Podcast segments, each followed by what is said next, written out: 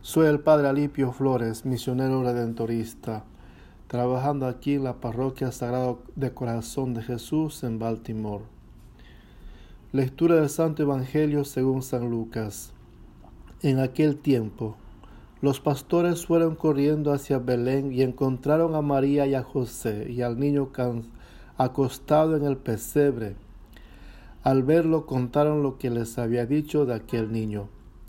Todos los que lo oían se admiraban de lo que les habían dicho los pastores. María por su parte conservaba todas estas cosas, meditándolas en su corazón.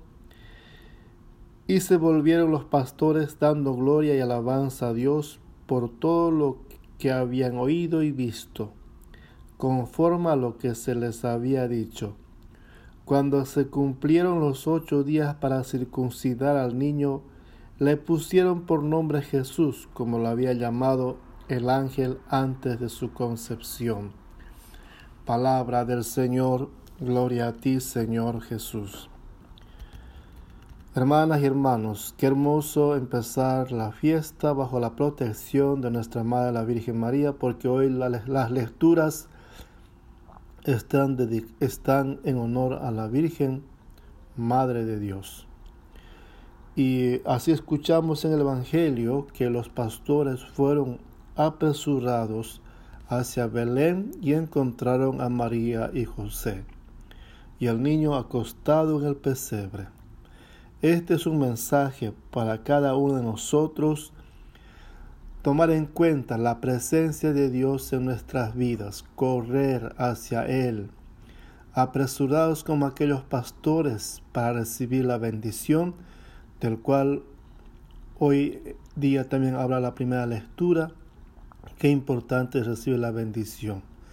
La bendición significa que deseamos un bien a la persona y por supuesto que Dios desea a una persona el bien y, y eso significa también que nosotros necesitamos permanecer en la gracia de Dios.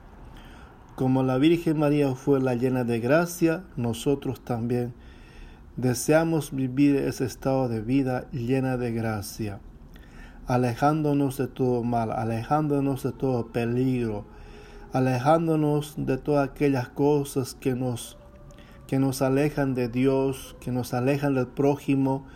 Y eso es lo que pedimos en este año, que vivamos en la gracia de Dios, eh, superando todas las dificultades que, se present, que este año nos traerá pidiendo la bendición no solamente para mí, sino para todas aquellas personas, especialmente por los que están alejados de Dios, para que también descubran su presencia en sus vidas.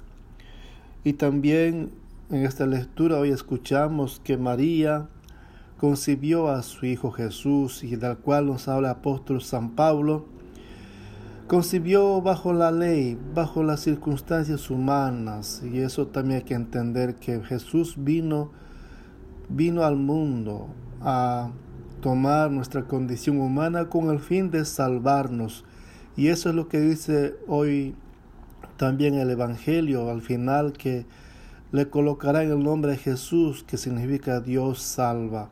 Y eso es lo que hoy también celebramos en este año nuevo, que Dios es nuestro Salvador. Necesitamos salvarnos todos.